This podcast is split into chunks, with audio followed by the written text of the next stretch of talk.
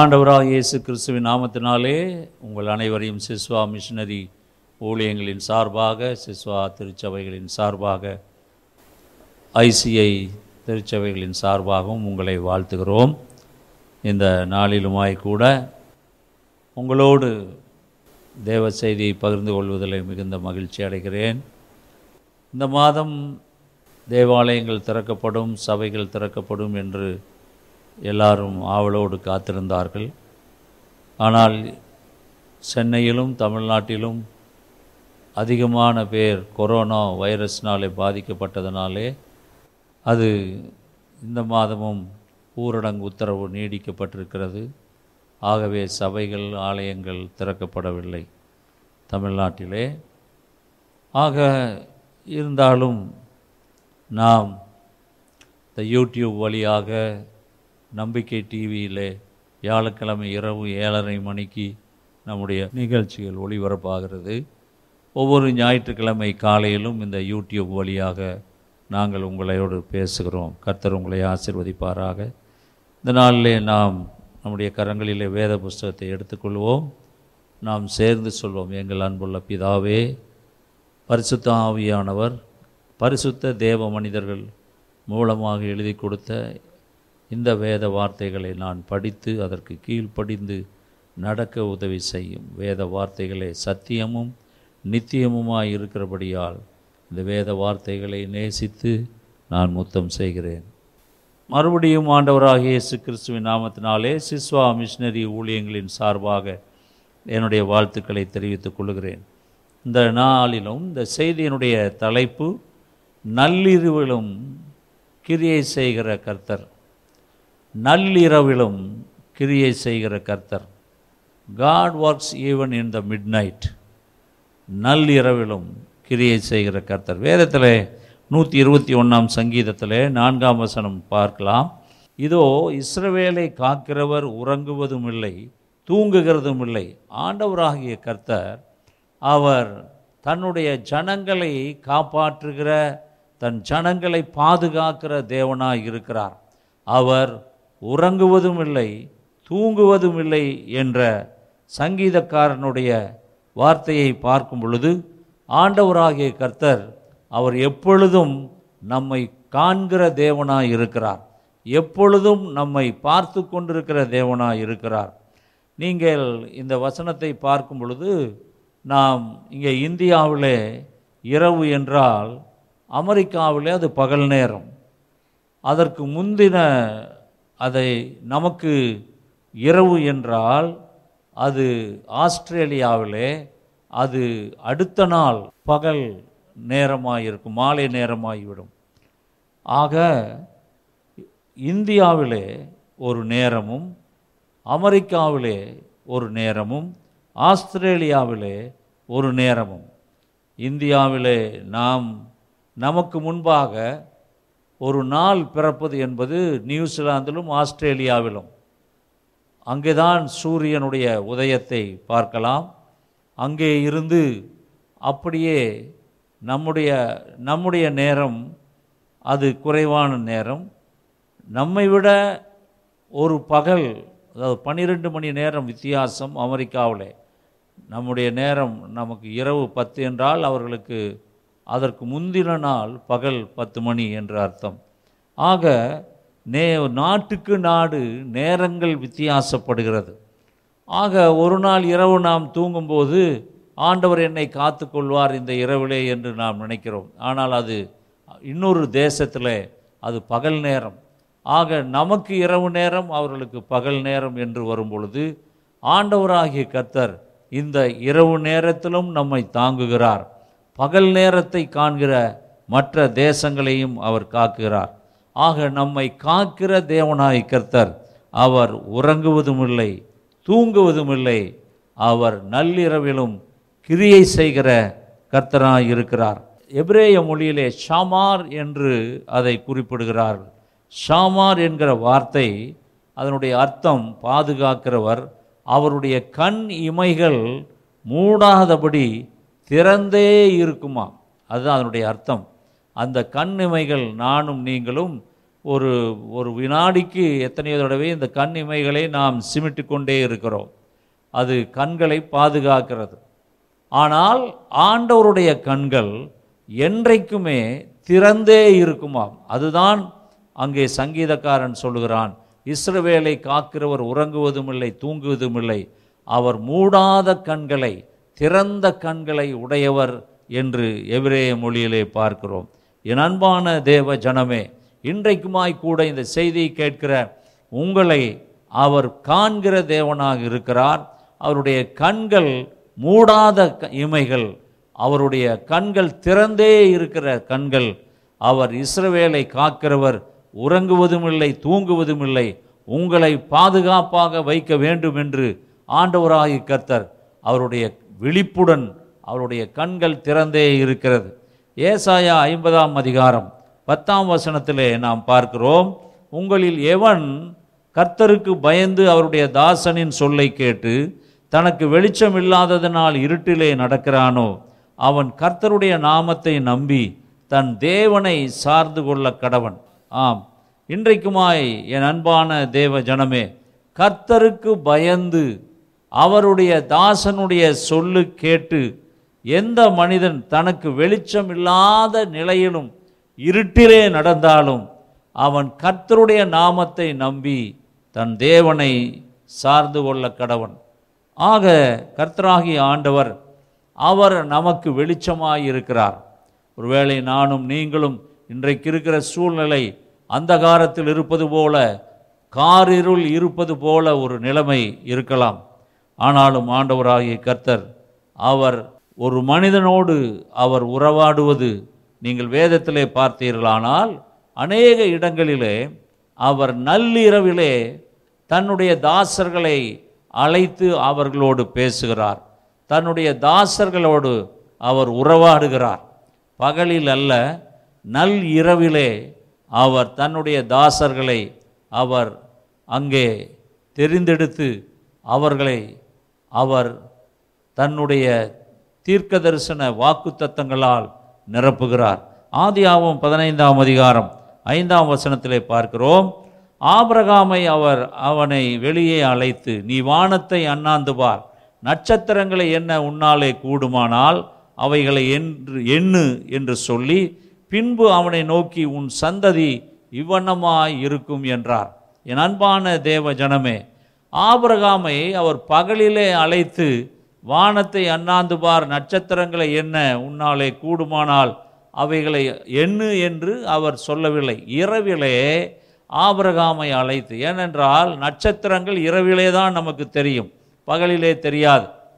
ஆனால் ஆண்டவராகிய கத்தர் ஆபிரகாமை அழைத்து அவனை பார்த்து சொன்னார் நீ வானத்தை அண்ணாந்து பார் நட்சத்திரங்களை என்ன உன்னால் கூடுமானால் இந்த இரவிலே ஆண்டவராகி கர்த்தர் ஆபரகாமுக்கு சொல்கிறார் இந்த நட்சத்திரங்களை எண்ணு அந்த நட்சத்திரங்களை என்ன உன்னாலே கூடுமானால் அவைகளை எண்ணு என்று சொல்லி அவனை நோக்கி உன் சந்ததி இவ்வண்ணமாய் வானத்து நட்சத்திரங்களைப் போல் கடற்கரை மணலத்தனைப் போல் திரளான ஜனங்களாய் நான் உன்னை ஆசீர்வதிக்கிறேன் என்று சொன்ன தேவனாய் கர்த்தர் அவர் இரவிலே ஆபிரகாமை அழைத்து சொன்னார்.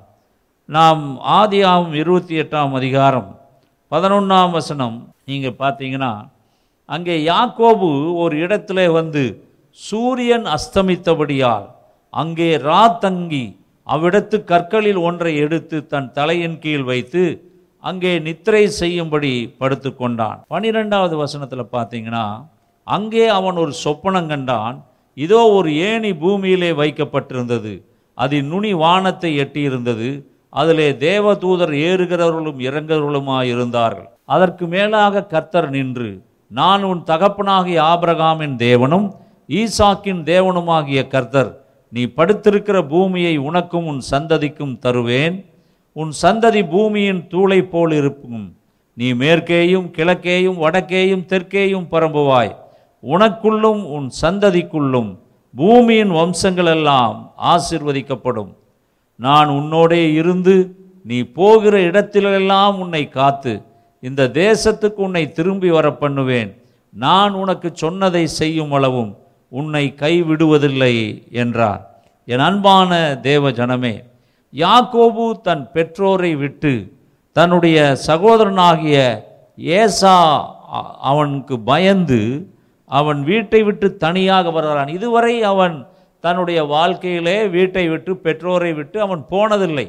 ஆனால் முதன்முறையாக தன்னுடைய சகோதரன் ஏசா தன்மேல் கோபமாக இருக்கிறான். தன்னை கொன்று விடுவானோ அடித்து விடுவானோ என்று பயந்து அவன் தன் பெற்றோரிடத்தில் அவன் உத்தரவு வாங்கி கொண்டு அவன் தன்னந்தனியாக வனாந்தரத்திலே அவன் வந்தான். வந்த பொழுது அந்த வனாந்தரத்திலே ஒரு இடத்திலே ஒரு கல்லை தனக்கு தலையணை போல வைத்துக்கொண்டு அங்கே படுத்தான். அவனுக்கு ஆண்டவராகிய கர்த்தர் அந்த இரவிலே ஒரு சொப்பனம் காண்பது போல கர்த்தருடைய தரிசனம். அங்கே அவனுக்கு ஆசீர்வாதம் வந்தது என்று பார்க்கிறோம். ஆண்டவராகி கர்த்தர் அவனோடு அந்த நள்ளிரவிலே அவனுக்கு தரிசனத்தை கொடுத்தார். நள்ளிரவிலே ஒரு வாக்கு தத்தத்தை கொடுத்தார். நீ கிழக்கிலும் மேற்கிலும் தெற்கிலும் வடக்கிலும் பரம்புவாய் பூமியின் மணலத்தனை போல உன்னுடைய சந்ததி திரளாயிருக்கும். நான் உனக்கு சொன்னதை செய்யும் அளவும் நான் உன்னை விட்டு விலகுவதும் இல்லை உன்னை கைவிடுவதும் இல்லை என்று கர்த்தர் சொன்னார். இது பகலில் நடந்த காரியம் அல்ல இரவிலே யாக்கோபினுடைய வாழ்க்கையிலே நடந்த ஒரு சம்பவம். அதே போல யாக்கோபுடைய வாழ்க்கையிலே இன்னொரு சம்பவம் ஆதியாம் முப்பத்தி ரெண்டாம் அதிகாரம் இருபத்தி நாலு முதல் முப்பது வரை நீங்கள் பார்த்தீர்களானால் நீங்கள் வீட்டிலே நீங்கள் படித்துக் கொள்ளலாம். யாக்கோபு பிந்தி தனித்திருந்தான். அப்பொழுது ஒரு புருஷன் பொழுது விடியும் அளவும் அவனோடே போராடி அவனை மேற்கொள்ளாததைக் கண்டு அவனுடைய தொடைச்சந்தை தொட்டார். அதனால் அவருடனே போராடுகையில் யாக்கோபின் தொடை சந்து அவர் நான் போகட்டும் பொழுது விடுகிறது என்றார். அதற்கு அவன் நீர் என்னை ஆசீர்வதித்தாலொழி உம்மை போக விடேன் என்றான். அவர் உன் பேர் என்ன என்று கேட்டார் யாக்கோபு என்றான். அப்பொழுது அவர் உன் பேர் இனி யாக்கோபு எனப்படாமல் இஸ்ரவேல் எனப்படும் தேவனோடும் மனிதரோடும் போராடி மேற்கொண்டாயே என்றார். அப்பொழுது யாக்கோபு உம்முடைய நாமத்தை எனக்கு அறிவிக்க வேண்டும் என்று கேட்டான். அதற்கு அவர் நீ என் நாமத்தை கேட்பானேன் என்று சொல்லி அங்கே அவனை ஆசீர்வதித்தார். அங்கே முப்பதாவது வசனத்தில் நீங்கள் பார்த்தீங்கன்னா அப்பொழுது யாக்கோபு நான் தேவனை முகமுகமாய் கண்டேன் உயிர் தப்பி பிழைத்தேன் என்று சொல்லி அந்த ஸ்தலத்துக்கு பெனியேல் என்று பெயரிட்டான். என் அன்பான தேவ ஜனமே யாக்கோபு அவன் இரவிலே ஆண்டவரோடு அங்கே விடிய விடிய தேவனோடு போராடுகிறான். ஆண்டவரே நீர் என்னை ஆசீர்வதித்தால் ஒழிய நான் உம்மை விடமாட்டேன் என்று சொல்லி விடிய விடிய அவன் போராடுகிறான். ஆண்டவராகி கர்த்தர் அந்த இரவிலும் அவனோடு பேசுகிறார். அந்த நள்ளிரவிலும் அவனோடு போராடி அவன் ஆண்டவரை விடவில்லை. நீர் என்னை ஆசிர்வதித்தால் ஒழிய நான் உம்மை விடவே மாட்டேன் என்று சொல்லி அவன் போராடுகிறான். அப்பொழுது அந்த தேவன் அங்கே அவனுடைய தொடை சந்தை தொட்டார். அந்த தொடை சந்து அவனுக்கு சுளுக்கு போல அந்த தொடை நரம்பு அங்கே அது இழுத்தது. அந்த நிலையிலும் அவன் அதை விடாமல் போராடி ஆண்டவரே நீர் என்னை ஆசீர்வதியும். என்னை ஆசீர்வதித்தால் ஒளிய உம்மை நான் விடமாட்டேன் என்று அவன் அங்கே ஆண்டவரோடு போராடி மேற்கொண்டான். கர்த்தர் அவனை ஆசீர்வதித்து அவனுக்கு ஒரு வாக்குத்தத்தத்தை கொடுத்தார். உன்னுடைய சந்ததி அது கடற்கரை மணலத்தனை போல. உன்னுடைய சந்ததி பெருகும் தெற்கிலும் வடக்கிலும் கிழக்கிலும் மேற்கிலும் உன்னுடைய சந்ததி பரம்பி இருக்கும் என்று சொல்லி நான் உனக்கு சொன்னதை செய்யும் அளவு உன்னை கைவிடுவதில்லை என்றார். என் அன்பான தேவ ஜனமே ராத்திரியிலே அங்கே யாக்கோபுக்கு கர்த்தர் ஒரு வாக்கு தத்தத்தை கொடுத்தார். ஆபிரகாமுக்கு ராத்திரியிலே அவர் ஒரு வாக்கு தத்தத்தை கொடுத்தார். நம்முடைய வாழ்க்கையிலும் நாம் நினைக்கிறோம் நாம் நான் இருக்கிற நிலைமையே இது ஒரே இருட்டாக இருக்கிறது அந்தகாரமாக இருக்கிறது. எனக்கு எதுவுமே புரியவில்லை என்ன செய்வது என்று தெரியவில்லை. ஆண்டவரே நான் ஏதோ ஒரு இருட்டில் நடக்கிறது போல தடவி தடவி நடக்கிறேன். எனக்கு என்ன செய்வது என்று தெரியாமல் நான் தவிக்கிறேன் என்று தடுமாறி கொண்டிருக்கலாம். ஆனால் ஆண்டவராகி கர்த்தர் நள்ளிரவிலும் அவர் உங்களுக்காக கிரியை செய்கிற தேவனாயிருக்கிறார். ஏசாயா இருபத்தி ஏழு மூணிலே நாம் பார்க்கிறோம் கர்த்தராகிய நான் அதை காப்பாற்றி தண்ணீர் பாய்ச்சி இரவும் பகலும் காத்துக்கொள்வேன். என் அன்பான தேவ ஜனமே அநேகருடைய வாழ்க்கை காரில் இருப்பது போல பிரச்சனைகள் வேதனைகள் அந்தகாரத்தில் வாழ்வது போல இருக்கிறது. எங்கு பார்த்தாலும் காரிருளாய் தெரிகிறது. ஆனால் இப்படி என்ன செய்வேன் என்ன எனக்கு நடக்கும் எதிர்காலம் எப்படி இருக்கும் என்றெல்லாம் பல விதங்களிலே சில நேரங்களிலே நாம் சோர்ந்து போகிறோம். நம்முடைய கண்களை திறந்தால் அது ஒரே காரிருளாக இருட்டாக இருப்பது போல தெரியும். இதிலே நம் எப்படி நாம் இதிலிருந்து வெளியே வருவோம்? எப்படி இந்த பிரச்சனையிலிருந்து வெளியே வருவோம் என்று தெரியாமல் காரிருளுக்குள் சிக்குவது போல சிக்கினது போல நாம் உணர்ந்து கொண்டு வேதனையோடு இருப்போம். என் அன்பான தேவ ஜனமே in every darkness of your life God is working for you உன்னுடைய வாழ்க்கையினுடைய ஒவ்வொரு நள்ளிரவிலும் அந்தகாரத்திலும் கர்த்தர் உனக்காக கிரியை செய்கிறவராய் இருக்கிறார் இது நள்ளிரவு ஆயிற்றே என்று நினைக்க வேண்டாம். காரிருள் ஆயிற்றே என்று நினைக்க வேண்டாம். என்னுடைய வாழ்க்கை இருட்டிலே இருப்பது போல இருக்கிறதே என்று நினைக்க வேண்டாம். அந்த இருட்டிலே தான் ஆண்டவராய் கர்த்தர் உங்களுக்காக கிரியை செய்கிறவராய் இருக்கிறார் அல்லூயா கர்த்தருடைய பரிசுத்த நாமத்திற்கு மகிமை உண்டாவதாக. நூற்றி முப்பத்தொன்பதாம் சங்கீதம் பதினொன்றாம் பன்னிரெண்டாம் வசனத்திலே சங்கீதக்காரன் பாடுகிறான் இருள் என்னை மூடிக்கொள்ளும் என்றாலும் இரவும் என்னை சுற்றி வெளிச்சமாயிருக்கும். உமக்கு மறைவாக இருளும் அந்தகாரப்படுத்தாது இரவும் பகலை போல வெளிச்சமாயிருக்கும். உமக்கு இருளும் வெளிச்சமும் சரி. இங்கே சங்கீதக்காரன் சொல்லுகிறான் இருள் என்னை மூடிக்கொண்டாலும் இரவும் பகலைப் போல வெளிச்சமாயிருக்கும். அடுத்து உமக்கு மறைவாக இருளும் அந்தகாரப்படுத்தாது. இரவும் பகலைப் போல வெளிச்சமாயிருக்கும். உமக்கு இருளும் வெளிச்சமும் சரி. என் அன்பான தேவ ஜனமே ஆண்டவராய் கர்த்தர் அந்த இருள் நம்மை சுற்றி இருந்தாலும் நம்மை சுற்றி அந்தகாரம் இருந்தாலும் நம்மை சுற்றிலும் காரிருள் வைக்கப்பட்டிருந்தாலும் அந்த காரிருளையே தேவனாய் கர்த்தர் வெளிச்சமாய் மாற்றுகிறார். நாம் நினைப்போம் ஐயோ இந்த காரிருளில் நான் என்ன செய்வேன்? என்று நாம் நினைக்கலாம். ஆனால் ஆண்டவராய் கர்த்தர் உன் வாழ்க்கை இருள் உன் வாழ்க்கையினுடைய அந்தகாரம் அதை அவர் பகலைப் போல வெளிச்சமாய் மாற்றுவார். கர்த்தருடைய பரிசுத்த நாமத்திற்கு மகிமை உண்டாவதாக. ஒரு சகோதரிக்கு மார்பிலே கேன்சர் கட்டி கணவனுக்கு வேலை இல்லை பெரிய வளர்ந்து விட்ட பிள்ளைகள் இருந்தது. கல்லூரிக்கு அந்த பிள்ளைகளுக்கு பணம் கட்ட பணமும் இல்லை. அப்பொழுது சரி நாம் ஏன் உயிர் வாழ வேண்டும்? தற்கொலை செய்து கொண்டால் நலமாயிருக்கும் என்று அந்த சகோதரி எங்கள் நாங்கள் நடத்தின அந்த உபவாச கூட்டத்திற்கு வந்தார்கள். பெரியார் திடலிலே சென்னையிலே நடந்த அந்த உபவாச கூட்டத்திற்கு வந்தார்கள். அங்கே வந்து ஒரே கண்ணீரோடு கதறி கதறி அழுதது.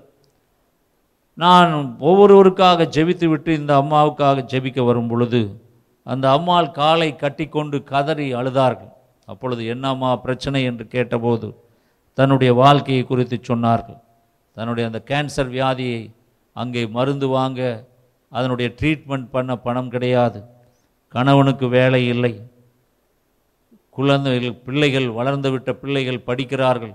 அவர்களுக்கு பணம் கட்ட வசதி இல்லை. ஃபீஸ் கட்ட எந்த விதமான முகாந்திரமும் இல்லை. இப்படிப்பட்ட நிலையிலே நான் தற்கொலை குடும்பமாக தற்கொலை செய்து கொள்ளலாம் என்று நினைக்கிறோம்.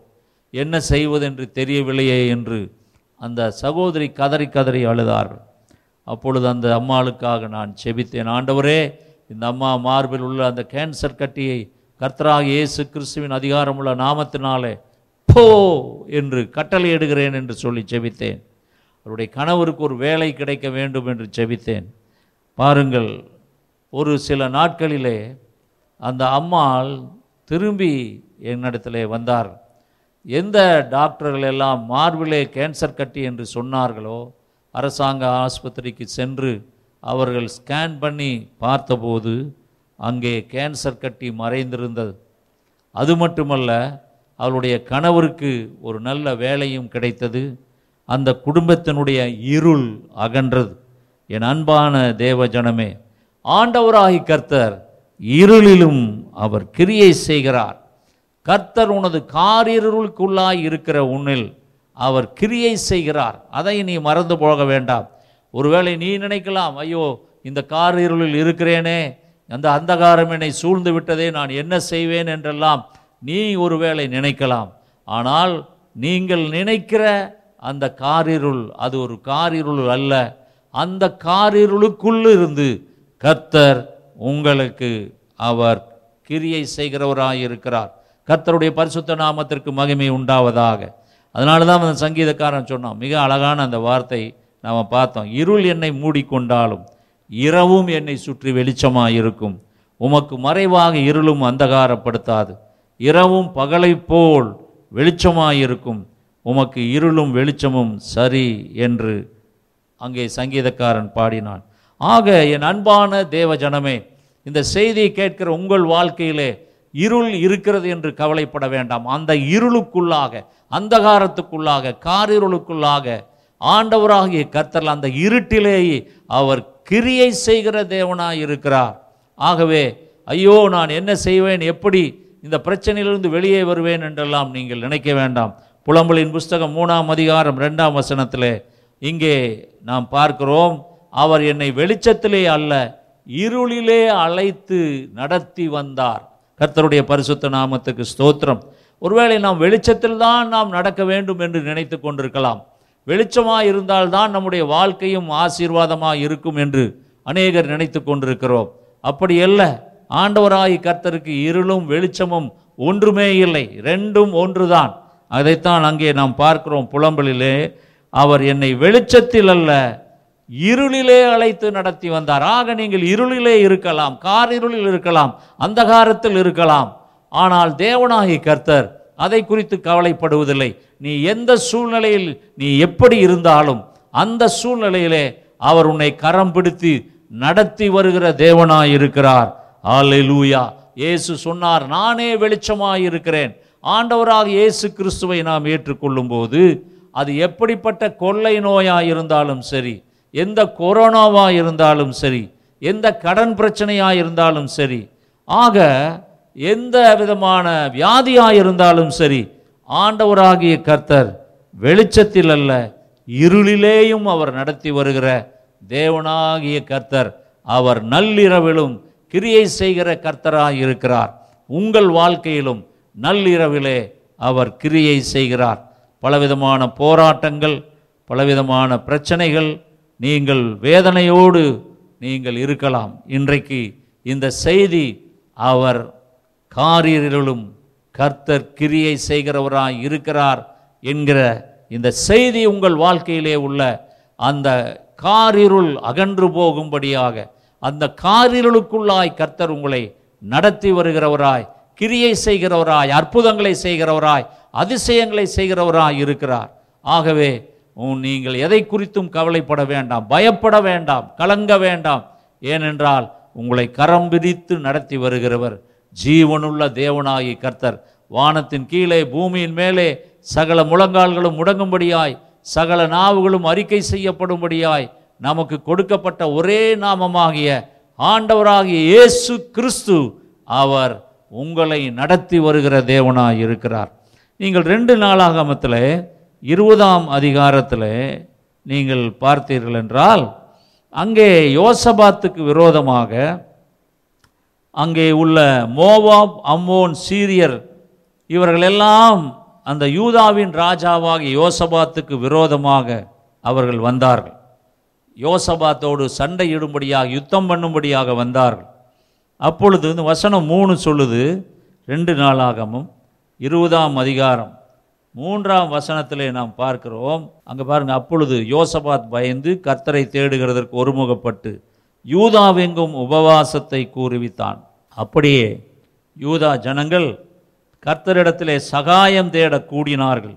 யூதாயாவில் உள்ள எல்லா பட்டினங்களிலும் இருந்து அவர்கள் கர்த்தரை தேட வந்தார்கள். பிரச்சனை வந்தது போராட்டம் வந்தது. ஆனால் யோசபாத் என்ன செய்தான்?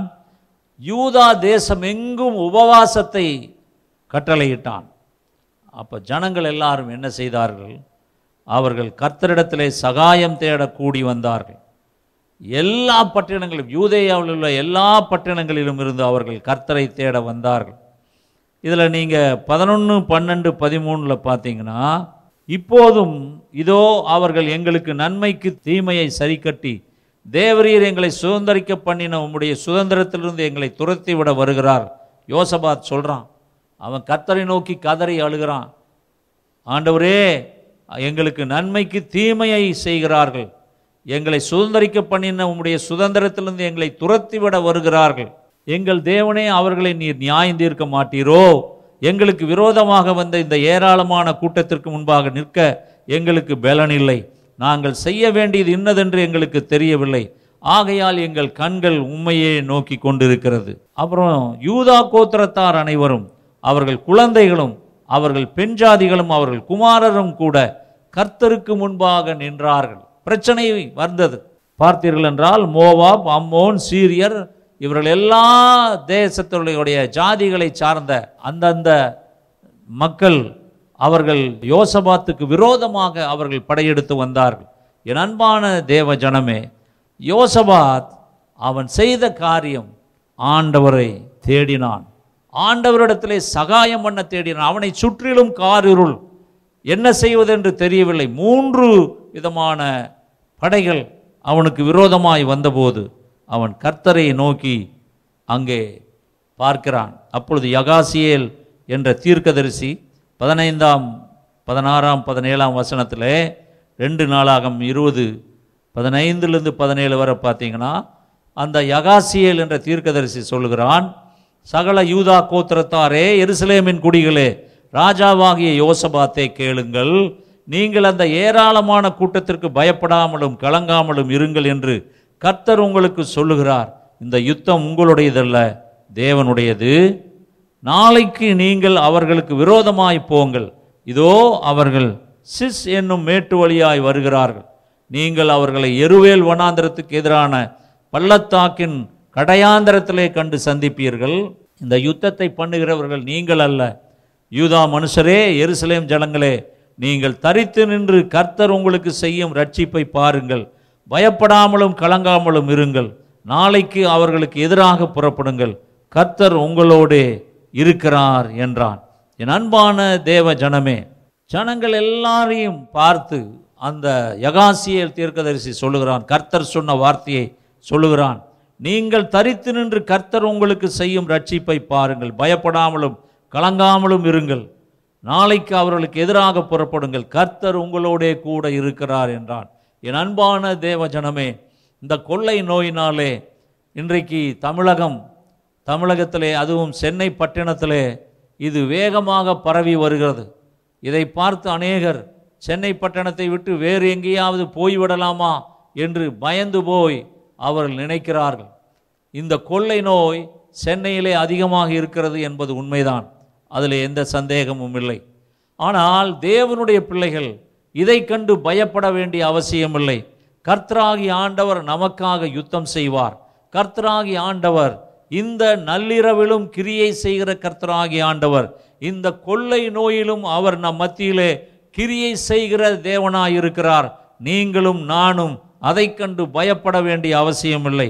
என் அன்பான தேவ ஜனமே அந்த ரெண்டு நாளாம் இருபது பதினெட்டில் அப்பொழுது யோசபாத் தரை மட்டும் முகம் குனிந்தான். சகல யூதா கோத்திரத்தாரும் எருசலேமின் குடிகளும் கர்த்தரை பணிந்து கொள்ள கர்த்தருக்கு முன்பாக தாழ விழுந்தார்கள். இருபத்தி ஒன்றாம் வசனம் எழுந்து இருபத்தி ஐந்தாம் வசனம் முடிய நீங்கள் பார்த்தீர்களானால் பின்பு அவன் ஜனத்தோடு ஆலோசனை பண்ணி பரிசுத்தமுள்ள மகத்துவத்தை துதிக்கவும். ஆயுதம் அணிந்தவர்களுக்கு முன்னாக நடந்து போய் கர்த்தரை துதியுங்கள். அவர் கிருபை என்றும் உள்ளதென்று கர்த்தரை பாடவும் பாடகரை நிறுத்தினான். அவன் செஞ்ச ஒரே ஒரு காரியம் அவன் கர்த்தரை துதிக்க ஆரம்பித்தான் உபவாசிக்க ஆரம்பித்தான் கர்த்தரை தேடினான். யோசபாத் என் அன்பான தேவஜனமே வேதத்தில் வேதத்திலே நீங்கள் படித்து பார்த்தீர்களானால் அங்கே கர்த்தர் அவர்களுக்காக யுத்தம் பண்ணினார். யார் எதிர்த்து வந்தார்களோ அவர்களே ஒருவருக்கொருவர் வெட்டி கொண்டு சாய்ந்தார்கள். ஆண்டவராகிய கர்த்தர் யோசபாத்துக்கு ஜெயத்தை கொடுத்தார். இன்றைக்குமாய் கூட என் அன்பான தேவ ஜனமே உங்கள் வாழ்க்கையிலும் எத்தனையோ பிரச்சனைகள் உங்களுக்கு எதிராக வரலாம். நீங்கள் காரிருளில் இருப்பது போல உணரலாம். நீங்கள் இந்த இருளிலிருந்து நான் எப்படி வெளியே வருவேன் என்று நீங்கள் கதறிக்கொண்டிருக்கலாம். தேவனாய் கர்த்தர் நாம் புலம்பலில் பார்த்தோமே அந்த வசனம் அவர் பகலில் அல்ல இருளிலே என்னை நடத்தி வந்தார். அவர் நம்மோடு நடத்தி வருகிற தேவனாய் இருக்கிறார். அவர் நம்முடைய கையை பிடித்து நடத்தி வருகிறார். நானும் நீங்களும் அது பகலாகட்டும் இரவாகட்டும் மத்தியானமாகட்டும் எந்த நேரமாயிருந்தாலும் கவலைப்பட வேண்டியதில்லை. நம்மை நடத்தி வருகிறவர் நடத்தி செல்லுகிறவர் ஆண்டவராக இயேசு கிறிஸ்து அவர் நம்மை நடத்தி செல்கிறார் ஆகவே இந்த நள்ளிரவை குறித்தோ இந்த இருளை குறித்தோ காரிருளை குறித்தோ அந்தகாரத்தை குறித்தோ நீங்களும் நானும் கவலைப்பட வேண்டியதில்லை. எப்படிப்பட்ட சூழ்நிலை இருந்தாலும் நம்மை நடத்தி வருபவர் ஆண்டவராகி கர்த்தர். அவர் நள்ளிரவிலும் கிரியை செய்கிற தேவனாகி கர்த்தராக இருக்கிறார். யாத்ராகமத்திலே பன்னிரெண்டாம் அதிகாரம் அங்கே நீங்கள் பார்த்தீங்கன்னா அங்கே பன்னிரெண்டாம் அதிகாரம் முப்பத்தி ஒன்றாவது வசனத்தில் நாம் பார்க்கிறோம். அங்கே பார்வோன் மோசேயையும் ஆரோனையும் அழைப்பித்து நீங்களும் இஸ்ரவேல் புத்திரரும் எழுந்து என் ஜனங்களை விட்டு புறப்பட்டு போய் நீங்கள் சொன்னபடியே கர்த்தருக்கு ஆராதனை செய்யுங்கள் என்று சொன்னான். எப்போ சொல்கிறான் பாருங்க அங்கே பத்து வாதைகளை ஆண்டவராய் கர்த்தர் எகிப்திலே நடத்தினார். பத்து வாதைகள் முடிந்த பிற்பு அங்கே அந்த பார்வோன் எகிப்தின் ராஜா அவன் சொல்லுகிறான் இனிமேல் என்னால் இந்த வாதைகளை ச தாங்க முடியாது. தலைச்சன் பிள்ளைகள் எல்லாம் மடிந்து போயின. மிருகங்களிலே தலைச்சன் எல்லாம் மடிந்து போயின. மனிதர்களிலும் மடிந்து போயினார்கள். பயங்கரமான எல்லா வீடுகளிலும் எகிப்திய வீடுகளிலே சாவு. ஆகவே அங்கே அதை பார்த்தவுடனே எகிப்தின் ராஜா பார்வோன் அவன் பயந்து போய் அவன் மோசேயும் ஆரோனையும் அழைப்பித்து நீங்களும் இஸ்ரவேல் புத்திரரும் எழுந்து என் ஜனங்களை விட்டு புறப்பட்டு போய் நீங்கள் சொன்னபடியே கர்த்தருக்கு ஆராதனை செய்யுங்கள். எப்போ கூப்பிட்டு சொல்கிறான் ராத்திரியில். ராத்திரியிலேயே அங்கே ஜனங்கள் ராத்திரியோடு ராத்திரியாக அங்கே எகிப்தை விட்டு ஆறரை லட்சம் மக்கள் அவர்கள் எப்படி அந்த செய்தி அந்த ஜனங்களுக்கு அறிவித்திருப்பார்கள்? எப்படி அந்த செய்தி ஜனங்கள் எல்லாருக்கும் போய் சேர்ந்தது என்று அது நமக்கு மனித மூளைக்கு எட்டாத ஒன்று. ஆனால் அந்த ராத்திரியிலேயே அவர்களுக்கு ஒரு விடுதலை கிடைத்தது. ஆண்டவராய் கர்த்தர் இஸ்ரவேல் ஜனங்களை அந்த ராத்திரியிலே எகிப்தை விட்டு புறப்பட்டு சென்றால் கிட்டத்தட்ட நானூறு வருஷங்கள் அவர்கள் அங்கே அடிமைகளாக இருந்தார்கள். அடிமைகளாக இருந்த அவர்களுக்கு சுதந்திரம் விடுதலை ராத்திரியிலே கிடைத்தது. இன்று உங்கள் வாழ்க்கையிலும் ஆண்டவராய் கர்த்தர் நீங்கள் போகிற இந்த காரிருளிலே அவர் ஒரு விடுதலையை ஒரு அற்புதத்தை அவர் செய்கிற தேவனாய் இருக்கிறார்.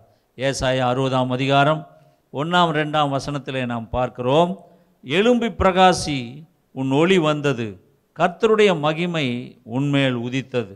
ரெண்டாவது வசனம் இதோ இருள் பூமியையும் காரிருள் ஜனங்களையும் மூடும் ஆனாலும் உன்மேல் கர்த்தர் உதிப்பார். அவருடைய மகிமை உண்மையில் காணப்படும். இங்கே பாருங்கள் இந்த ரெண்டாவது வசனத்தில் இதோ இருள் பூமியையும் காரிருள் ஜனங்களையும் மூடும். ஆனாலும் உண்மையில் கர்த்தர் உதிப்பார். அவருடைய மகிமை உண்மையில் காணப்படும். அப்போ இங்கே வசனம் சொல்லுது இருள் என பூமியை மூடுது காரிருள் ஜனங்களை மூடுது. அதை குறித்து கவலைப்பட வேண்டாம். ஏனென்றால் ஆனாலும் அந்த ஆனாலுங்கிற வார்த்தை தான் மிக முக்கியமானது. எல்லா இடங்களிலும் இருள் மூடி கிடக்கிறது கார் இருள் ஜனங்களை மூடி கிடக்கிறது. ஆனாலும் உன்மேல் கர்த்தர் உதிப்பார். அவருடைய மகிமை உன்மேல் காணப்படும். கர்த்தருடைய பரிசுத்த நாமத்திற்கு மகிமை உண்டாவதாக. இங்கே நாம் பார்க்குற மூணாவது வசனத்தில் பாருங்க. மூணாவது வசனத்தில் ஏசாய அறுபது மூணில் உன் வெளிச்சத்தினிடத்திற்கு ஜாதிகளும் உதிக்கிற உன் ஒளியினிடத்திற்கு ராஜாக்களும் நடந்து வருவார்கள். என் அன்பான தேவ ஜனமே இங்கே நாம் பார்க்குறோம். ஆனாலும் அங்கே இருள் அங்கே மூடுகிறது. காரிருள் ஜனங்களை மூடுகிறது.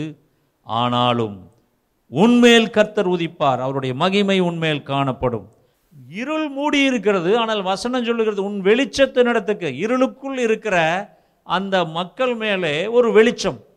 அந்த உன் வெளிச்சத்தினிடத்திற்கு ஜாதிகளும் உதிக்கிற உன் ஒளியினிடத்திற்கு ராஜாக்களும் நடந்து வருவார்கள். என் அன்பான தேவ ஜனமே நம்முடைய வாழ்க்கையிலே பலவிதமான பிரச்சனைகள் போராட்டங்கள் பலவிதமான துன்பைகள் பலவிதமான வேதனைகள் ஆனாலும் தேவனாகிய கர்த்தர் அதன் மத்தியிலே நம்மை நடத்தி வருகிற தேவனாய் இருக்கிறார். ஆனாலும் ஆனாலும் உன் வெளிச்சத்தினிடத்திற்கு ஜாதிகளும் உதிக்கிற உன் ஒளியினிடத்திற்கு ராஜாக்களும் நடந்து வருவார்கள். ஆண்டவராய் கர்த்தர் ஒருவேளை நம்மை சுற்றி இருளும் அந்தகாரமும் ஒருவேளை காரிருளும் இருந்தாலும் அதை குறித்து கர்த்தர் கவலைப்படுவதில்லை. ஏனென்றால் இருளிலே நடத்தி வருகிற தேவனாய் இருக்கிறார். உங்களுடைய வாழ்க்கையிலும் உள்ள அந்த காரிருளிலே கர்த்தர் உங்களை கரம் பிடித்து நடத்தி வருகிற தேவன் அவர் நள்ளிரவிலும் கிரியை செய்கிற கர்த்தராக இருக்கிறார். இஸ்ரவேலை காக்கிறவர் உறங்குவதும் இல்லை தூங்குவதும் இல்லை ஆக என் அன்பான தேவஜனமே எல்லாருடைய வாழ்க்கையிலும் இந்த காரிருள் வரும். நானும் என்னுடைய வாலிப வயதிலே எனக்கும் வாழ்க்கையிலே பலவிதமான பிரச்சனைகள் போராட்டங்கள். என்னுடைய தகப்பனார் ஒருவருடைய சம்பளத்தில் நாங்கள் எல்லாரும் சாப்பிட்டு நாங்கள் எல்லாரும் வாழ வேண்டிய ஒரு சூழ்நிலை. அந்த சூழ்நிலையிலே நான் மனம் நொந்து போய் ஒரு நாள் தற்கொலை செய்து கொண்டால் என்ன என்று நினைத்தேன். தற்கொலை செய்து கொள்ளும்படியாக நான் பவானி சாகர் அணைக்கட்டிலே அன்றைக்கு அந்த நாட்களில் அங்கே இருந்தேன். அங்கே நான் போகும்போது வழியிலே ஒரு கூட்டம் நடந்து கொண்டிருந்தது. அந்த கூட்டத்தில் ஆண்டவராக இயேசு கிறிஸ்துவை குறித்து அங்கே பேசிக் கொண்டிருந்தார்கள். அப்பொழுது அந்த கூட்டத்திலே நின்று நானும் அந்த செய்தியை கேட்டேன். என் வாழ்க்கையிலே நான் இதோடு நான் முடித்து கொள்ளலாம் செத்து விடலாம் என்று நினைத்த என்னுடைய வாழ்க்கையிலே ஒரு நம்பிக்கையை அவர்கள் பேசினார்கள். ஆகவே நான் என்னுடைய பாக்கெட்டில் வைத்திருந்ததான மூட்டைப்பூச்சி அந்த விஷத்தை மூட்டைப்பூச்சியை கொள்ளுகிற மூட்டைப்பூச்சி மருந்தை அந்த பாக்கெட்டில் இருந்து எடுத்து தூக்கி எறிந்துவிட்டு கண்ணீரோடு அன்றைக்கு நான் என்னை ஒப்பு கொடுத்தேன் என் அன்பான தேவ ஜனமே சில நேரம் வாழ்க்கையிலே நமக்கு அப்படிப்பட்ட பிரச்சனைகள் வரும். தற்கொலை செய்து கொண்டால் என்ன? எனக்கு எதற்கு இப்படிப்பட்ட வாழ்க்கை? ஒரே அந்தகாரம் ஒரே காரிருள் இதில் நான் எப்படி என்னால் நீச்சலடித்து வெளியே வர முடியும். இதிலே இருந்து எப்படி நான் மீளுவேன் என்றெல்லாம் ஒருவேளை நீங்கள் நினைக்கலாம். என் அன்பான தேவ ஜனமே இன்றைக்கும் இந்த செய்தி கேட்கிற உங்கள் வாழ்க்கையிலும் உள்ள அந்த இருளிலே அந்த அந்தகாரத்திலே நள்ளிரவிலே கர்த்தர் கிரியை செய்கிறவராய் இருக்கிறார். கர்த்தருடைய கரம் உங்கள் மேல் இருக்கிறது. அவர் உங்களை நடத்தி வருகிற தேவனாய் இருக்கிறார். ஆகவே சூழ்நிலைகளை பார்த்து நீங்கள் பயப்பட வேண்டாம். உங்களை சுற்றி இருக்கிற அந்தகாரத்தை பார்த்து பயப்பட வேண்டாம். உங்களோடு இருக்கிறவர் ஆண்டவராக இயேசு கிறிஸ்து. அவர் உங்களை கரம் பிடித்து இந்த சூழ்நிலையிலும் அவர் நடத்தி செல்லுகிற தேவனாய் இருக்கிறார். ஆதியாம் ஒன்றாம் அதிகாரம் ரெண்டாம் வசனத்திலே பார்க்கிறோம். பூமியானது ஒழுங்கின்மையும் வெறுமையுமாக இருந்தது. ஆழத்தின் மேல் இருள் இருந்தது தேவ ஆவியானவர் ஜலத்தின் மேல் அசைவாடி கொண்டிருந்தார். அதற்கு அடுத்த வசனத்தில் நீங்கள் பார்த்தீங்கன்னா தேவன் வெளிச்சம் உண்டாக கடவுது என்றார். வெளிச்சம் உண்டாயிற்று. நாம் இங்கே முதல்ல பார்த்தோம் ரெண்டாவது வசனத்தில் ஆழத்தின் மேல் இருள் இருந்தது. அங்கே தேவ ஆவியானவர் ஜலத்தின் மேல் அசைவாடி கொண்டிருந்தார். இருள். பூமியிலே அது இருளாக இருந்தது. ஒழுங்கின்மையும் வெறுமையுமாக இருந்தது. ஆண்டவராகி கர்த்தர் என்ன செய்தார்? இந்த இருளை பார்த்து இருளே அகன்றுவோ என்று அவர் சொல்லவில்லை.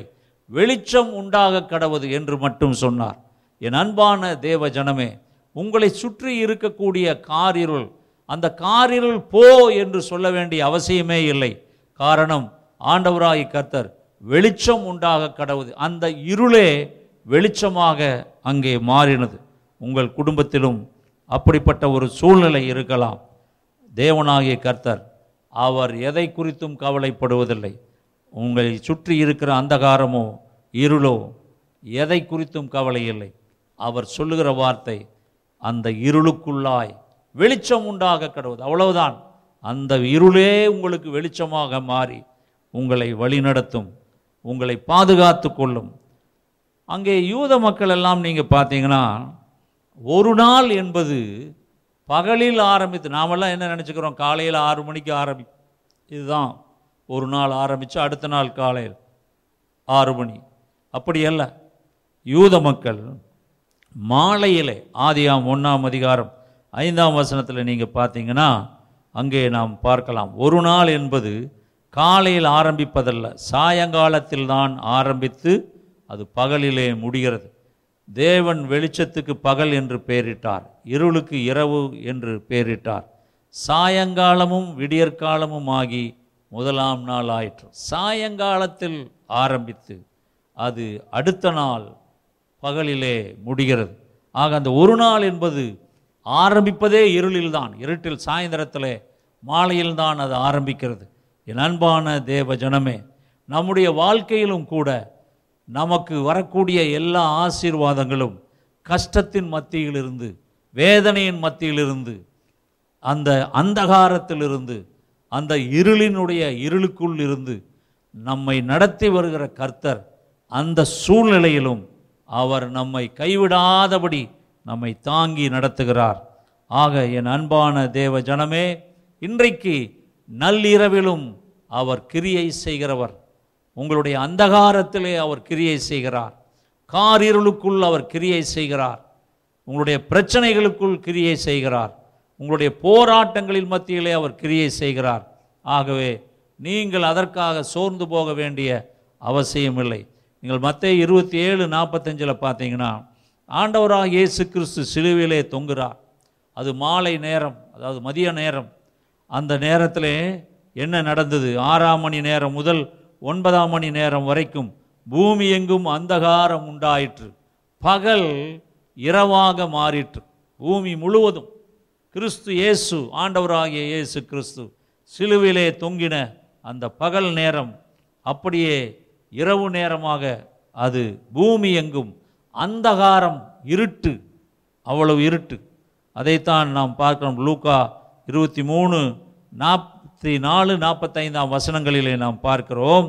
இங்கே பாருங்கள் நாற்பத்தி நாலாம் அப்பொழுது ஏறக்குறைய ஆறாம் மணி நேரமாய் இருந்தது ஒன்பதாம் மணி நேரம் வரைக்கும் பூமி எங்கும் அந்தகாரம் உண்டாயிற்று.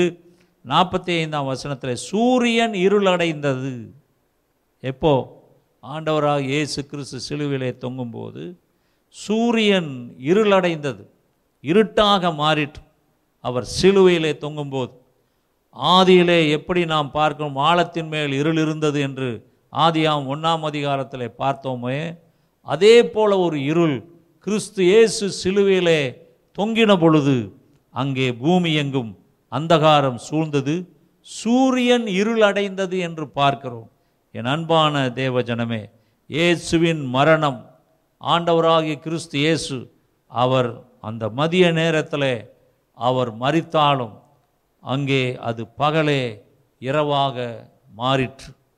அவருடைய உயிர்த்தெழுதலை பார்த்தீர்கள் என்றால் யோவான் இருபதாம் அதிகாரம் ஒன்றாம் வசனத்திலே வாரத்தின் முதல் நாள் காலையில் அதிக இருட்டோடே மகதலேனா மரியாள் கல்லறை நடத்திற்கு வந்து கல்லறையை அடைத்திருந்த கல் எடுத்து போட்டு இருக்க கண்டார் இங்கே நீங்கள் பார்த்தீங்க. அவள் உள்ளே போய் பார்த்தா ஏசு இல்லை. இயேசு உயிரோடு எழுந்து விட்டார். அவள் இருட்டோடு அந்த கல்லறைக்கு வந்தாள். ஆனால் இயேசு அதற்கு முன்பாகவே நள்ளிரவிலேயே அவர் உயிரோடு எழுந்து சென்று விட்டார். என் அன்பான தேவ ஜனமே கல்லறையை போட்டிருந்த கல்லறையை மூடியிருந்த அந்த கல் எடுத்து போட்டிருப்பதை அவள் கண்டாள். இயேசு கிறிஸ்து ஆண்டவராக இயேசு கிறிஸ்து அவர் உயிரோடு எழுந்து சென்றார். இதை நம்முடைய வாழ்க்கையிலே அநேகர் இந்த இருட்டை விரும்புவதில்லை. யாரும் இருட்டு வேண்டும் என்று விரும்புவதில்லை. ஆனால் ஆண்டவராய் கர்த்தர் அந்த இருட்டிலே கிரியை செய்கிறவராய் இருக்கிறார். பகலிலும் கிரியை செய்கிறார். இரவிலும் கிரியை செய்கிறார். அவருக்கு இரவும் பகலும் ஒன்றுதான். இஸ்ரவேலை காக்கிறவர் உறங்குவதும் இல்லை தூங்குகிறதும் இல்லை பகலும் இரவும் எல்லாம் அவருக்கு ஒன்றுதான். அங்கே நாங்கள் இந்த உபவாச ஜெபத்தை நடத்தி கொண்டிருந்த நாட்களிலே ஒரு சகோதரன் பெங்களூரில் நான் நடத்தி கொண்டிருந்தேன். அப்பொழுது குமார் என்ற ஒரு சகோதரன் வியாபாரத்திலே நஷ்டம் அவருடைய வாழ்க்கையே முடிந்து விட்டது என்று அவர் நினைத்து செத்தால் என்ன? செத்துப்போய் விடலாமோ? என்று அவர் பல முறை அவர் நினைத்தார் தற்கொலை செய்து கொள்ளும்படியாக நினைத்தார்.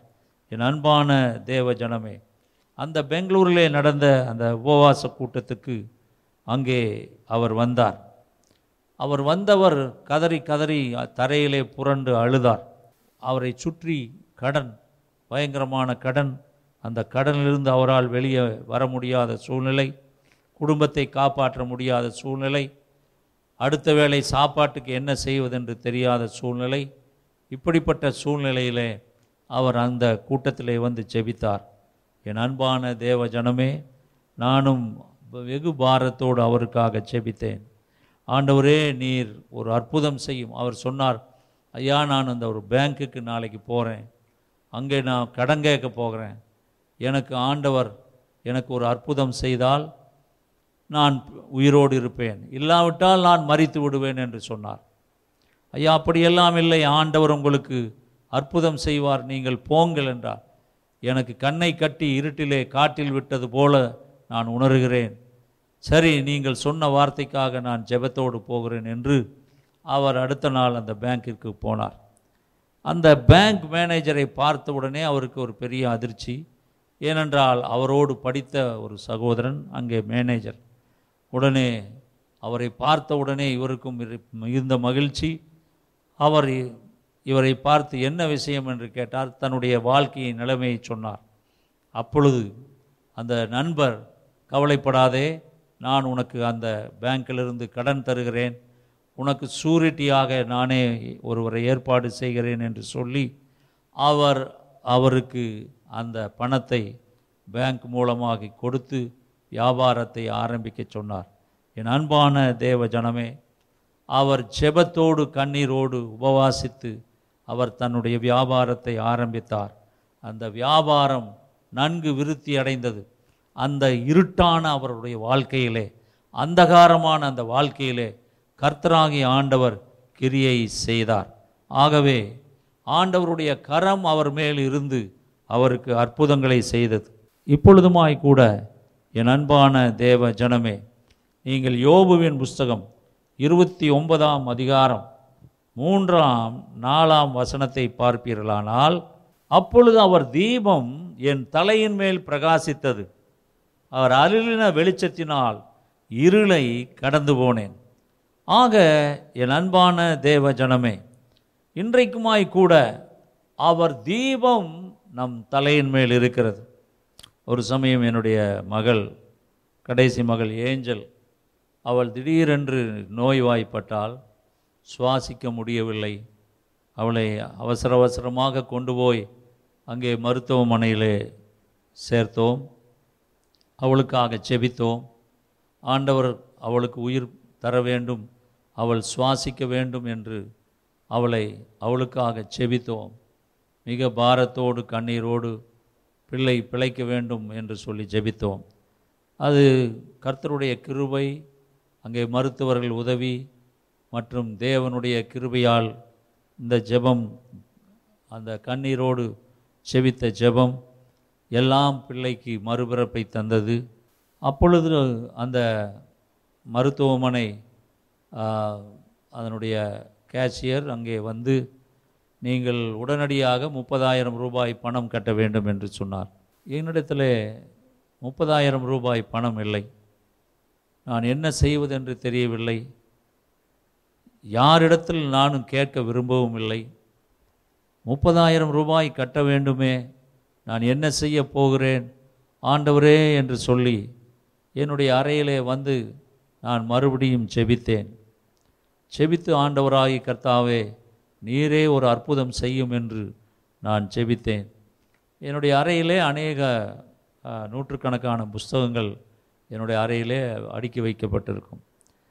நான் ஒரு புஸ்தகத்தை அங்கே ஒரு புஸ்தகம் வெளியே சற்று நீட்டி கொண்டிருந்தது. மற்றதெல்லாம் ஒழுங்காக அடுக்கி வைக்கப்பட்ட நிலையிலே ஒரு புஸ்தகம் மட்டும் வெளியே நீட்டி கொண்டிருந்தது. சரி என்று அதை சரியாக வைக்க அந்த புஸ்தகத்தை வெளியே எடுத்தேன். எடுத்த உடனே அந்த புஸ்தகத்திலிருந்து அங்கே ஆயிரம் ரூபாய் நோட்டுகள் கீழே விழுந்தது. எனக்கு ஒன்றும் புரியவில்லை. ஆச்சரியமாக நான் அதை பார்த்தேன். அதிலே கீழே விழுந்த நோட்டுகளை எடுத்து பார்த்தேன். முப்பத்தைந்து நோட்டுகள் இருந்தன. அது பணம் எப்படி அந்த புஸ்தகத்தில் யார் வைத்தார்கள் என்று தெரியவில்லை. என்னுடைய வீட்டிலே என்னுடைய மனைவியிடத்தில் கேட்டேன் பிள்ளைகளிடத்தில் கேட்டேன். யாராவது நீங்கள் வைத்தீர்களா என்று கேட்டேன். யாரும் வைக்கவில்லை. எப்படி அந்த பணம் அங்கே வந்தது என்றும் தெரியவில்லை. யாருக்கும் தெரியவில்லை. ஆனால் நான் கட்ட வேண்டிய பணம் முப்பதாயிரம் ரூபாய் அதிலே இருந்தது. அதற்கு மேல் ஐயாயிரம் ரூபாய். மற்ற தொடர்ந்து அவள் எடுக்க வேண்டிய மருந்து செலவுக்கும் ஐயாயிரம் ரூபாய் அங்கே இருந்தது. நான் கண்ணீரோடு முழங்கால் படியிட்டு ஜெபித்து ஆண்டவரே உடைய அற்புதத்துக்காய் சோத்திரம். என்னை சுற்றிலும் ஒரே காரிருளாக இருந்தது. பணம் இல்லை பிள்ளை ஹாஸ்பிட்டலிருந்து டிஸ்சார்ஜ் பண்ண வேண்டும். பணம் கட்ட வேண்டும் என்கிற சூழ்நிலையிலே கர்த்தராகிய ஆண்டவர் ஒரு அற்புதத்தை செய்தார். ஆண்டவராடைய கர்த்தர் நாம் நினைத்து கொண்டிருப்போம் நான் காரிருளில் இருக்கிறேன்.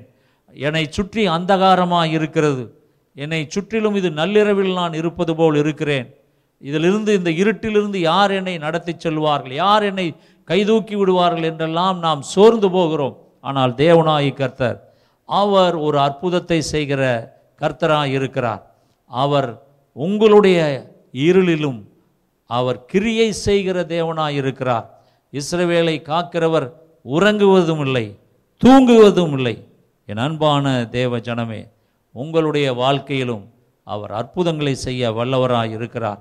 நீங்கள் பார்த்தீங்கன்னா நான் அப்போஸ் நடவடிக்கைகள் பதினாறாம் அதிகாரம் இருபத்தி ரெண்டுலேருந்து இருபத்தி ஆறு முடிய நீங்கள் பார்த்தீங்கன்னா அங்கே பவுலும் சீலாவையும் அங்குள்ள ரோம அதிகாரிகள் அடித்து அவர்கள் வஸ்திரங்களை கிழித்து போட்டு அவர்களை சித்திரவதை பண்ணி அவர்களுக்கு விலங்கிட்டு சிறைச்சாலையிலே அடைத்தார்கள். அப்பொழுது பவுலும் சீலாவும் நடுராத்திரியிலே அவர்கள் ஜெபம் பண்ணி தேவனை துதித்து பாடினார்கள். ராத்திரி நேரம் அடி உதை வாங்கி கொண்டு சங்கிலிகளால் கட்டப்பட்டு கைதிகளாக இருந்த அப்போசனாகிய பவுலும் சீலாவும் அவர்கள் அந்த நடுராத்திரியிலே அவர்கள் தேவனை துதித்து ஜெபம் பண்ணி ஆண்டவரே என்று சொல்லி கர்த்தரை நோக்கி அவர்கள் துதித்து கொண்டிருந்தார்கள். இருபத்தி ஆறாம் வசனம் சொல்லுகிறது சடுதியிலே சிறைச்சாலையின் அஸ்திவாரங்கள் அசையும்படி பூமி மிகவும் அதிர்ந்தது. உடனே கதவுகள் எல்லாம் திறந்தது. எல்லாருடைய கட்டுகளும் கலன்று போயிற்று. ஆண்டவராகிய கர்த்தர் அந்த நடு ராத்திரியிலே சிறையிலே சிறை வைக்கப்பட்டிருந்ததான அப்போஸ்னாகிய பவுளையும் சீலாவையும் அங்கே அவருடைய செபத்தை கேட்டார். அவர்கள் அப்படி அடி வாங்கி உடம்பெல்லாம் காயங்களோடு சங்கிலிகளால் கட்டப்பட்ட நிலையிலும் அந்த நடுராத்திரியிலே கர்த்தரை துதித்து பாடின போது கர்த்தர் ஒரு அற்புதத்தை செய்தார். சடுதியிலே சிறைச்சாலையின் அஸ்திவாரங்கள் அசையும்படி பூமி மிகவும் அதிர்ந்தது. உடனே கதவுகளெல்லாம் திறந்தது. எல்லாருடைய கட்டுகளும் கலன்று போயிற்று. என் அன்பான தேவ ஜனமே இன்றைக்குமாய் கூட உங்கள் வாழ்க்கையிலே நீங்கள் கர்த்தரை நோக்கி செபிக்கிற அந்த செபங்கள் அது எந்த நேரமாக இருந்தாலும் சரி அது பகலாக இருந்தாலும் சரி இரவாக இருந்தாலும் சரி அது மதியானமோ மாலையோ அதை குறித்து கவலை இல்லை.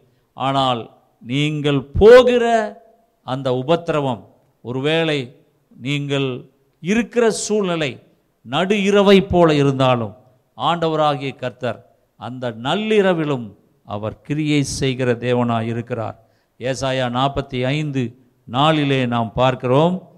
ஏசாயா நாற்பத்தி ஐந்து நாளிலே இந்த வசனம் பாருங்கள் வெண்கல கதவுகளை உடைத்து இருப்பு தாழ்பால்களை முறித்து அந்தகாரத்தில் இருக்கிற பொக்கிஷங்களையும் ஒளிக்கிடத்தில் இருக்கிற புதையல்களையும் உனக்கு கொடுப்பேன். அது மட்டுமல்ல நான் என் தாசனாகிய யாக்கோவின் நிமித்தமும் நான் தெரிந்து கொண்ட இஸ்ரவேலின் நிமித்தமும் நான் உன்னை பெயர் சொல்லி அழைத்து நீ என்னை அறியாதிருந்தும் உனக்கு நாமம் தரித்தேன். இங்கே நம்ம பார்க்கும்போது ஒரு வாக்கு தத்துவம் என்ன வாக்கு தத்துவம் அந்தகாரத்தில் இருக்கிற பொக்கிஷங்களையும் ஒளிப்பிடத்தில் இருக்கிற புதையல்களையும் உனக்கு தருவேன். ஆண்டவராகிய கர்த்தர் அந்தகாரத்தில் அவர் பொக்கிஷங்களை வைத்திருக்கிறார். பலவிதமான ஆசீர்வாதங்கள். அதுதான் நாம் ஆபிரகாமின் வாழ்க்கையிலே பார்த்தோம். அதைத்தான் யாக்கோபுடைய வாழ்க்கையிலே பார்த்தோம். அதைத்தான் நாம் இங்கே பவுலும் சீலாவனுடைய வாழ்க்கையிலே பார்த்தோம். அதைத்தான் நாம் இஸ்ரவேல் ஜனங்கள் எகிப்தை விட்டு புறப்பட்டு நடுராத்திரியிலே சென்றதை பார்த்தோம். என் அன்பான தேவ ஜனமே அந்தகாரத்தில் இருக்கிற பொக்கிஷங்கள் ஒளிப்படங்களில் இருக்கிற புதையல்களையும் நான் உனக்கு தருவேன் என்று கர்த்தர் சொல்லுகிறார். இன்றைக்கும் என் அன்பான தேவ ஜனமே இஸ்ரவேலை காக்கிறவர் உறங்குவதும் இல்லை தூங்குவதும் இல்லை. அவருடைய கண்கள் மூடாத இமைகளை வைத்த அவருடைய கண்கள் இரவும் பகலும் திறந்தே இருக்கிற அவருடைய கண்கள் அது அமெரிக்காவாக இருந்தாலும் இந்தியாவாக இருந்தாலும் ஆஸ்திரேலியாவாக இருந்தாலும் அது சீனாவாக இருந்தாலும் அது ஒருவேளை ஆப்பிரிக்க நாடுகளாக இருந்தாலும் எல்லா நாட்டிலும் இருக்கிற தன்னுடைய பிள்ளைகளை அவர் கண்காணித்து கொண்டே இருக்கிறார். அவர் நள்ளிரவிலும் கிரியை செய்கிறார் நன் பகலிலும் கிரியை செய்கிறார் இரவும் பகலும் அவருக்கு ஒன்று போலத்தான். இன்றைக்கும் உங்கள் வாழ்க்கையிலே அவர் கிரியை செய்கிற கர்த்தராய் இருக்கிறார் உங்களுடைய நள்ளிரவு வாழ்க்கையிலும் உங்களுடைய அந்தகாரத்திலும் ஆண்டவராய் கர்த்தர் கிரியை செய்கிறார். அதை நீங்கள் விசுவாசியுங்கள். அதை நீங்கள் நம்புங்கள். ஆண்டவர் என்னோடு இருக்கிறார். நிச்சயமாக இந்த அந்தகாரத்திலிருந்து என்னை வெளியே எடுப்பார். என்னை அவர் இருளிலே அல்ல அந்த இருளுக்குள்ளாக வெளிச்சத்திலே அவர் நடத்தி வருவார். அவர் எ- அங்கே புலம்பலின் புஸ்தகத்தில் பார்த்தோம் அவர் என்னை வெளிச்சத்தில் அல்ல இருளிலே நடத்தி வந்தார். ஆக நம்மை இருளிலே நடத்தி வருகிற தேவனாய் இருக்கிறார். அவர் நம்மோடு இருக்கும்போது நமக்கு இருளும் வெளிச்சமும் ஒன்றுதான். காரணம் நம்மை நடத்தி வருகிறவர் ஆண்டவராகிய கர்த்தர்.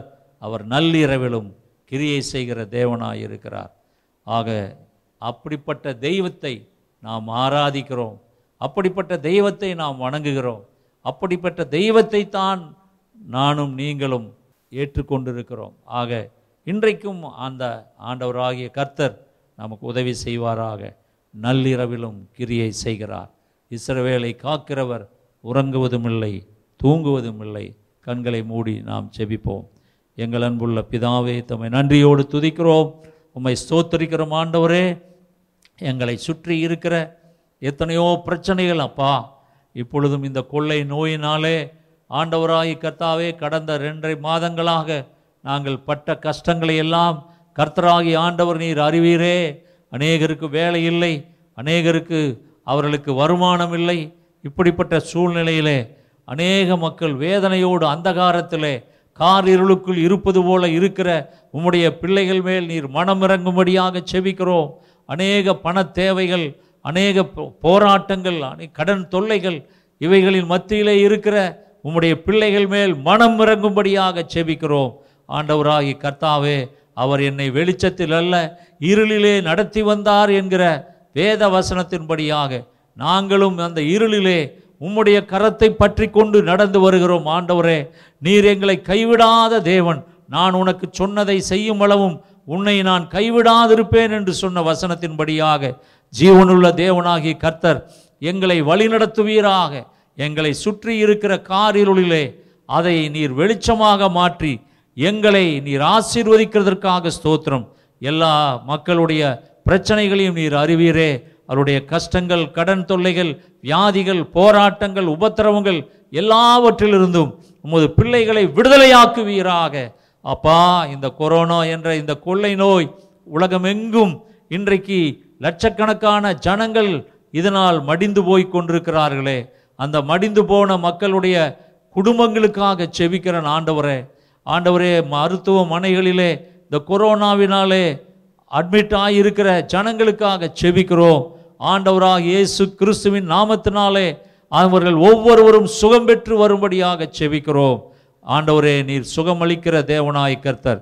நீர் எகோவா ராஃபா சுகமாக்குகிற கர்த்தர் ஆண்டவரே. உம்மால் முடியும் ஆண்டவரே நீர் சொல்ல ஆகும் நீர் கட்டளையிட நிற்குமே.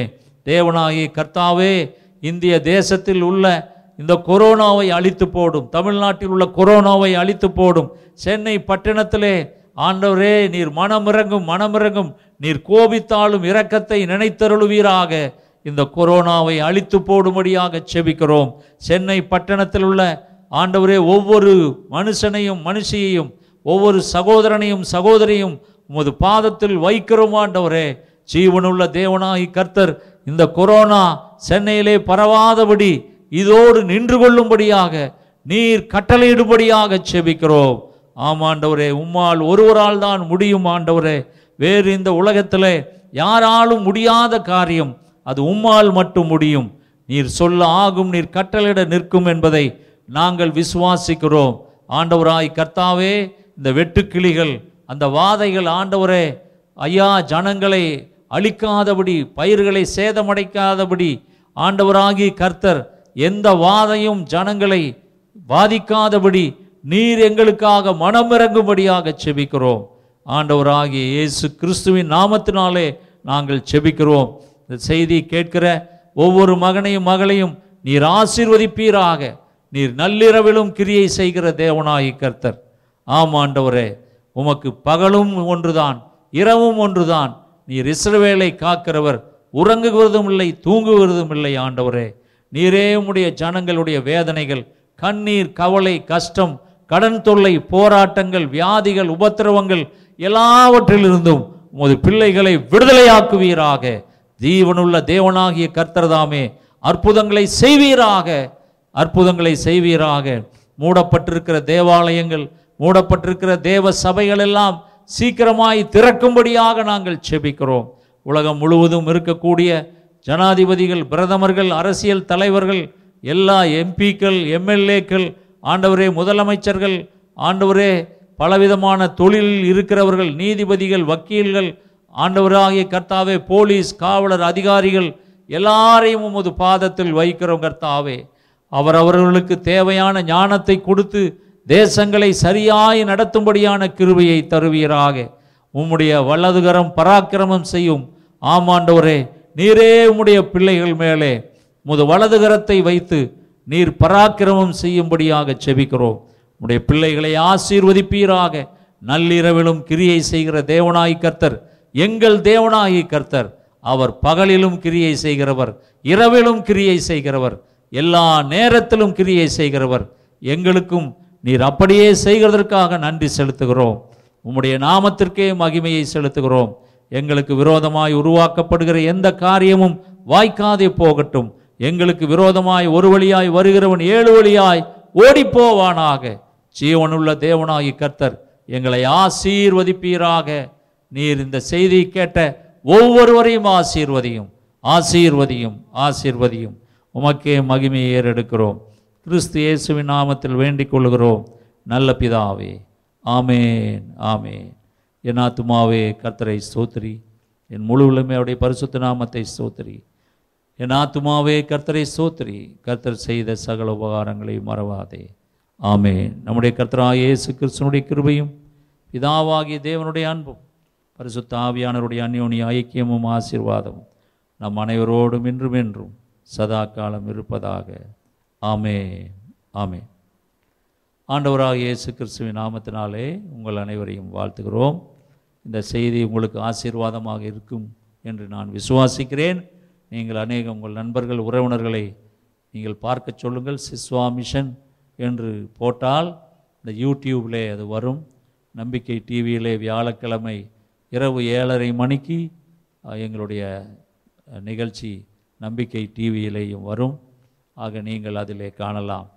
நான் இந்த சிஸ்வா ஊழியம் South India soul winners association இது ஒரு மிஷினரி ஊழியம். இதில் அநேக மிஷினரிகள் வேலை செய்கிறார்கள். நீங்கள் அனுப்புகிற காணிக்கைகள் நீங்கள் கொடுக்கிற தசம பாகங்கள் இவைகள்தான் இந்த ஊழியத்தை நடத்துகிறது. அநேகர் சபைதான் இல்லையே. மூணு மாதங்கள் சபை இல்லை சபை நடக்கவில்லை. ஆகவே எதற்காக நாம் கொடுக்க வேண்டும் என்கிற மனநிலை சில பேருக்கு இருக்கலாம். நீங்கள் கொடுக்கிறது சபை நடத்துவதற்கு மட்டுமல்ல மிஷினரிகள் தாங்கப்பட வேண்டும். அந்தமான் தீவுகளிலும் பீகாரினுடைய கடைசி பகுதியிலும் இன்னும் வடநாட்டிலும் தென்னாட்டிலும் இருக்கக்கூடிய மிஷினரிகள் அவர்களுடைய சபைகளும் பூட்டப்பட்ட நிலையிலே அவர்களுக்கும் ஒன்றுமில்லாமல் அவர்கள் வானத்தை நோக்கி பார்த்து கொண்டிருக்கிற நிலை அவர்களுக்கெல்லாம் உதவி செய்கிறோம். அநேக சுயாதீன ஊழியர்களுக்கு உதவி செய்கிறோம். இதெல்லாம் கர்த்தருடைய பிள்ளைகளுடைய பணம் கர்த்தருடைய பிள்ளைகளுடைய காணிக்கைகள் அவருடைய தசம பாகங்கள் அநேக மிஷினரிகள் ஊழியர்கள் இதன் மூலம் தாங்கப்பட வேண்டும். ஆக நாம் சபைக்குத்தான் போகவில்லை சபையே நடக்கவில்லை. எதற்காக நாம் கொடுக்க வேண்டும் என்கிற எண்ணம் அநேகருக்கு இருக்கிறது. அப்படியல்ல.